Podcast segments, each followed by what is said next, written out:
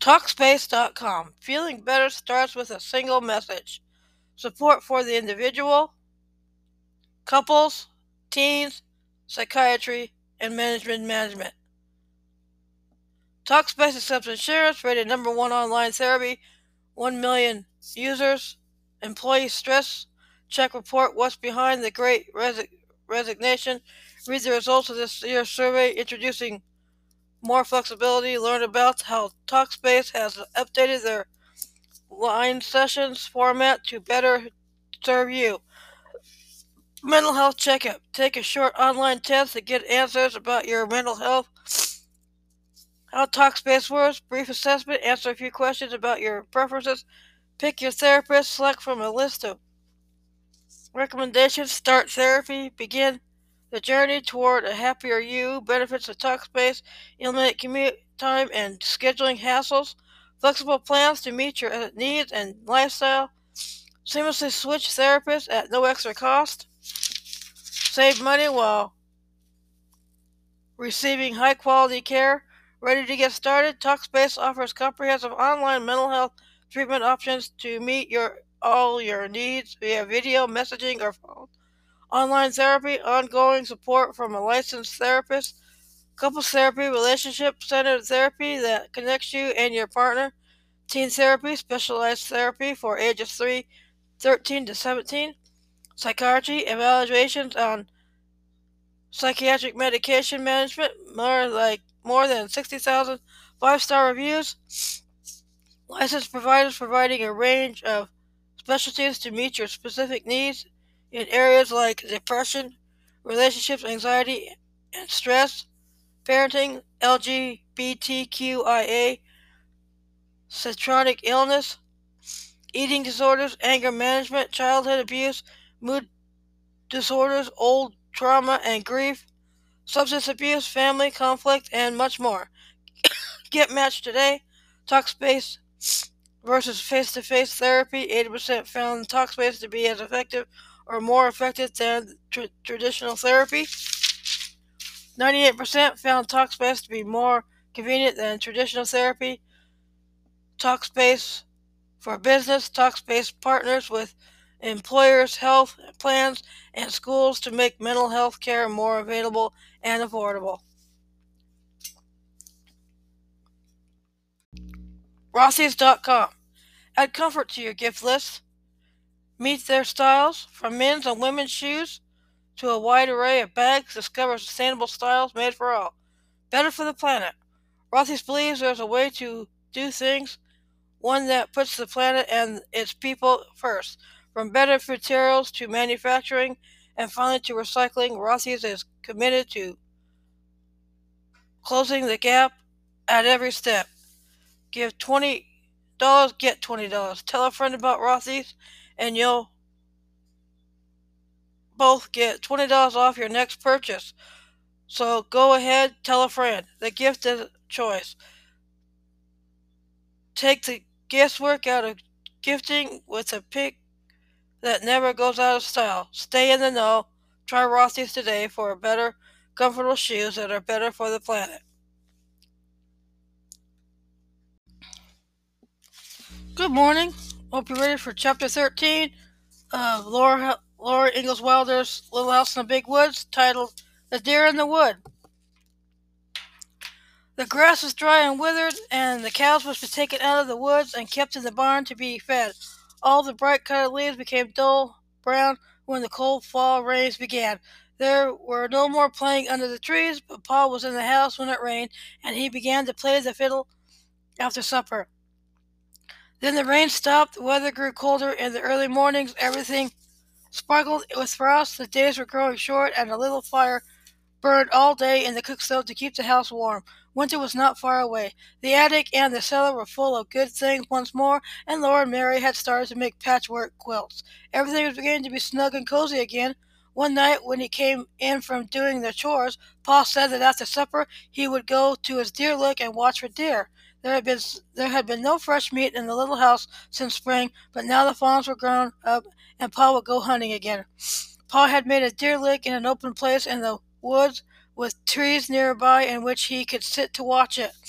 A deer lick was a place where the deer came to get salt.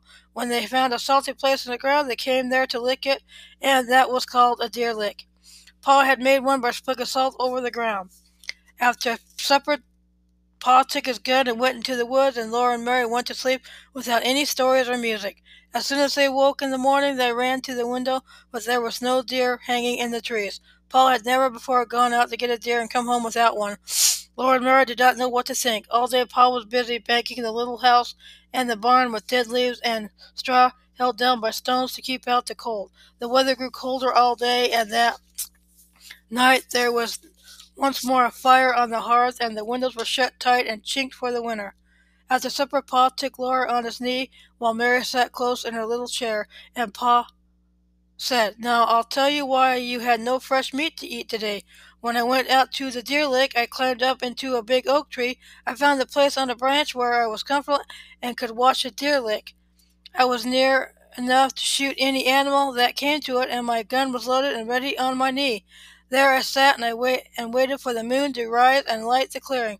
I, I was a little tired from shop, chopping wood all day yesterday, and I must have fallen asleep, for I found myself opening my eyes.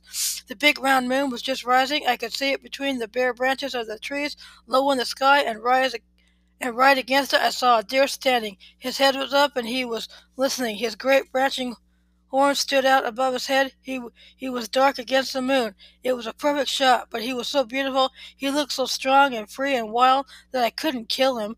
I sat there and looked at him until he bounded away into the dark woods. Then I remembered what, that Ma and my little girls were waiting for me to bring home some good fresh venison. I made up my mind that next time I would shoot. After a little after a while, a big bear came lumbering out into the open. He was so fat from feasting on berries and roots and grubs all summer that he was nearly as large as two bears. His head swayed from side to side as he went on all fours across the clear space in the moonlight until he came to a rotten log. He smelled it and listened. Then he pawed it apart and sniffed among the broken pieces, eating up the fat white grubs. Then he stood up on his hind legs perfectly still, looking all around him. He seemed to be suspicious that something was wrong. He was trying to see or smell what it was. He was a perfect mark to shoot at, but I was so inter- so much interested in watching him, and the woods were so peaceful in the moonlight that I forgot all about my gun. I did not even think of shooting him until I was he was waddling away into the woods. This will never do, I thought. I will never get any meat this way. I settled myself in a tree and waited again. This time I was determined to shoot the next game I saw. The moon had risen higher, and the moonlight was bright in all the little open space. All around it the shadows were dark among the trees. After a while a little doe and a yearling fawn came stepping daintily out of the shadows. They were not afraid at all. They walked over to the place where I had sprinkled the salt, and they both licked up a little of it. Then they raised their heads and looked up looked at each other. The fawn stepped over and stood right beside the doe. They stood there together looking at the woods and the moonlight. Their large eyes were shining and soft. I just sat there looking at them until they walked away among the shadows. Then I climbed down out of the tree and came home. Laura whispered in ear, I'm glad you didn't shoot them. Mary said, We could eat bread and butter. Ma, lifted Mary up out of her chair and hugged them both together. You're my good girls, he said, and now it's bedtime. Run along while I get my fiddle. When Laura and Mary had said their prayers and were tucked snugly under the trundle bed's covers, Pa was sitting in the firelight with the fiddle.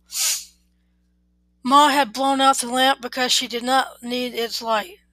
On the other side of the hearth, she was swaying gently in her rocking chair, and her knitting needles flashed in and out above the socks she was knitting. The long winter evenings of the firelight and music had come again. Pa's fiddle wailed while Pa was singing. Oh, Susanna, don't cry, don't you cry for me. I'm going to California, the gold dust for to see.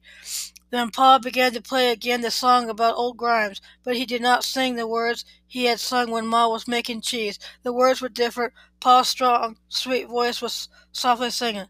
Should all the acquaintance be forgot, and never brought to mind, should all the acquaintance be forgot, and the days of auld lang syne, and the days of auld lang syne, my friend, and the days of auld lang syne, should all the acquaintance be forgot, and the days of auld lang syne. When the fiddle had stopped singing, Laura called out softly, What are the days of auld lang syne, Pa? Those are the days of long time ago. Laura, Pa said, Go to sleep now. but Laura lay awake a little while, listening to Pa's fiddle softly playing and to the lonely sound of the wind in the big woods. She looked at Pa sitting on the bench by the hearth, the firelight gleaming on his brown hair and her beard and glistening on the honey brown fiddle. She looked at Ma gently rocking and knitting. She thought to herself, this is how, this is now. She was glad that the cozy house and Pa and Ma and the firelight and the music were now. They could not be forgotten, she thought, because now was now. It could never be a long time ago. Thank you for listening to this last chapter of Laura Ingalls Wilder's Little House in the Big Woods. I'll begin next with the first chapter of Little House on the Prairie. Have a good week. I stay, hope you stay safe during this coronavirus pandemic that extends to 2022 as I look forward to a normalcy if that can ever happen. As always, thank you for listening and have a good week.